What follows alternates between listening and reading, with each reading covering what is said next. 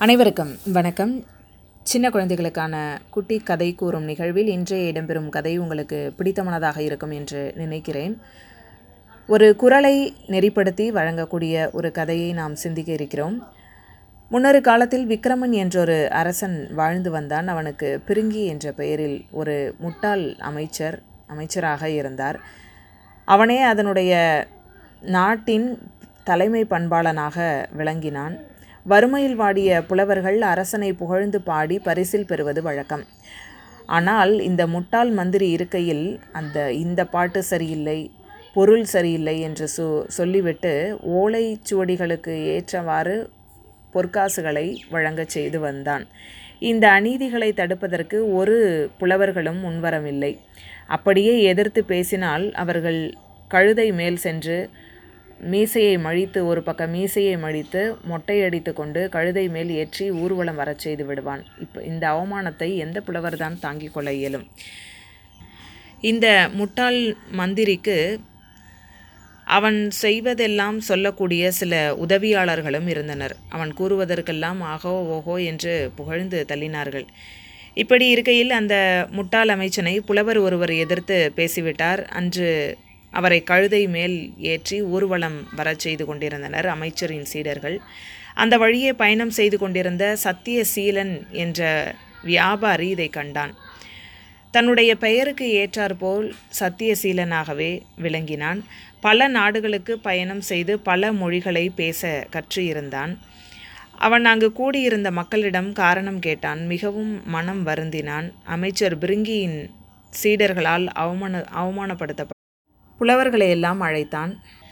அப்பண்டிதனால் அவமானப்படுத்தப்பட்ட உங்களில் சிலர் எனக்கு உதவினால் அவனுக்கு தக்க பாடம் கற்பிக்கலாம் என்று நினைக்கிறேன். அவனை இந்த நாட்டை விட்டே துரத்தி விடலாம் என்றும் கூறினார். புலவர்களும் ஒத்துக்கொண்டனர். சத்தியசீலன் தனது திட்டத்தை அனைவரிடமும் கூறினான். புலவர்கள் உடனே தனது நண்பர்கள் சிலரை அழைத்து இத்திட்டத்தை செயல்படுத்துவதற்கு அவனுக்கு உதவி செய்வதாக ஒத்துக்கொண்டனர். அதன்படி மறுநாள் சத்தியசீலன் தனது தோற்றத்தை ஒரு பண்டிதன் போல மாற்றிக்கொண்டான்.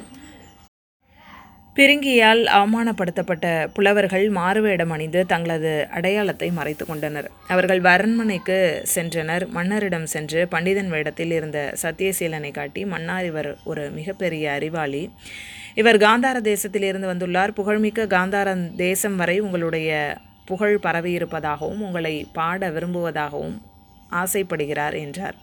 இதை கேட்ட அரசவை பண்டிதர் பிரிங்கி எங்கே உங்கள் பாடலை கூறுங்கள் கேட்போம் என்றார். உடனே சத்தியசீலன் தன் பையில் இருந்த ஒரு கல் கருங்கல் பலகையை எடுத்தான். இதை எடுத்த மாத்திரத்திலேயே பிரிங்கிக்கு அதிர்ச்சியாக இருந்தது. சத்தியசீலன் காட்டிய கருங்கல் பலகையில் வேற்று மொழிகள் ஏதோ எழுதப்பட்டிருந்தது. மன்னர் உடனே தன் அருகில் இருந்த அமைச்சர் பிரிங்கியிடம் உங்களுக்குத்தான் பல மொழிகள் தெரியுமே. இதில் என்ன எழுதப்பட்டுள்ளது என்று படியுங்கள் என்றார். தமிழை தவிர வேறு எந்த மொழியையும் அறியாத பிரிங்கி மன்னா இதை நான் படிப்பதை காட்டிலும் காந்தார நாட்டு பண்டிதரையே படிக்கச் சொல்லி கேட்கலாமே என்று சொல்லிவிட்டு புலவரை உங்கள் கவிதைகளை படியுங்கள் அனைவரும் கேட்கலாம் என்றார்.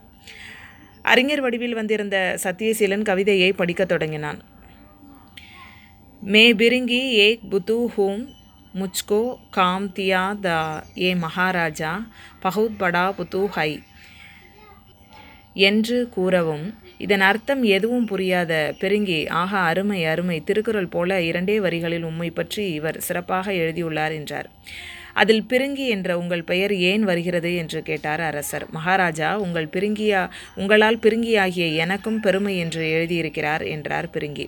மேலும் அரசரிடம் இக்கல்வெட்டின் எடைக்கு எடை பொன்னளிக்கலாம். அத்தகைய சிரம்பு வாய்ந்ததாக இந்த கவிதை இருக்கிறது என்று சொல்லிவிட்டு நாளை இளவரசியாரின் சுயவர் சுயம்வரம் நடக்க இருக்கிறது.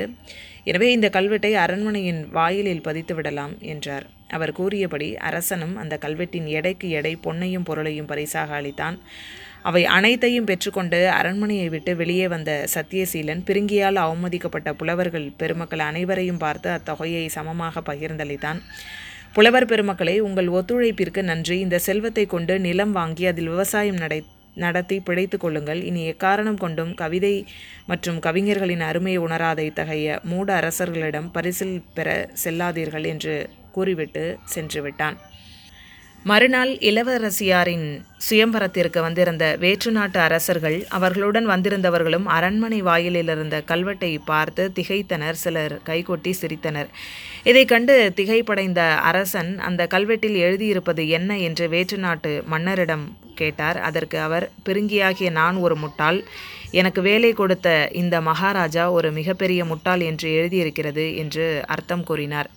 இதை கேட்ட அரசனுக்கு பெரும் ஆத்திரம் வந்தது. போயும் போயும் இதற்கு போய் ஒரு பெரும் செல்வத்தையும் பரிசாக அளித்து இழந்தோமே. உன்னை போன்ற அமைச்சர்களை நான் பக்கத்தில் வைத்திருப்பது நூறு பகைவர்களை வைத்து கொள்வதற்கு சமம் என்று கூறியபடி பிருங்கிக்கு நூறு கசையடிகள் வழங்குமாறு தண்டனை அளிக்கப்பட்டது இதை கேட்ட பிரிங்கியினுடைய சீடர்கள் தலை தெறிக்க ஓடினர்.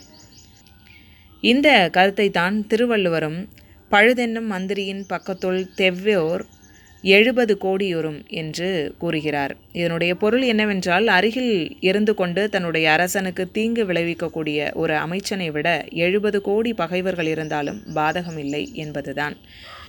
இந்த கதை உங்களுக்கெல்லாம் பிடித்திருக்கும் என்று நினைக்கிறேன். மற்றொரு கதையில் சந்திக்கிறேன். நன்றி.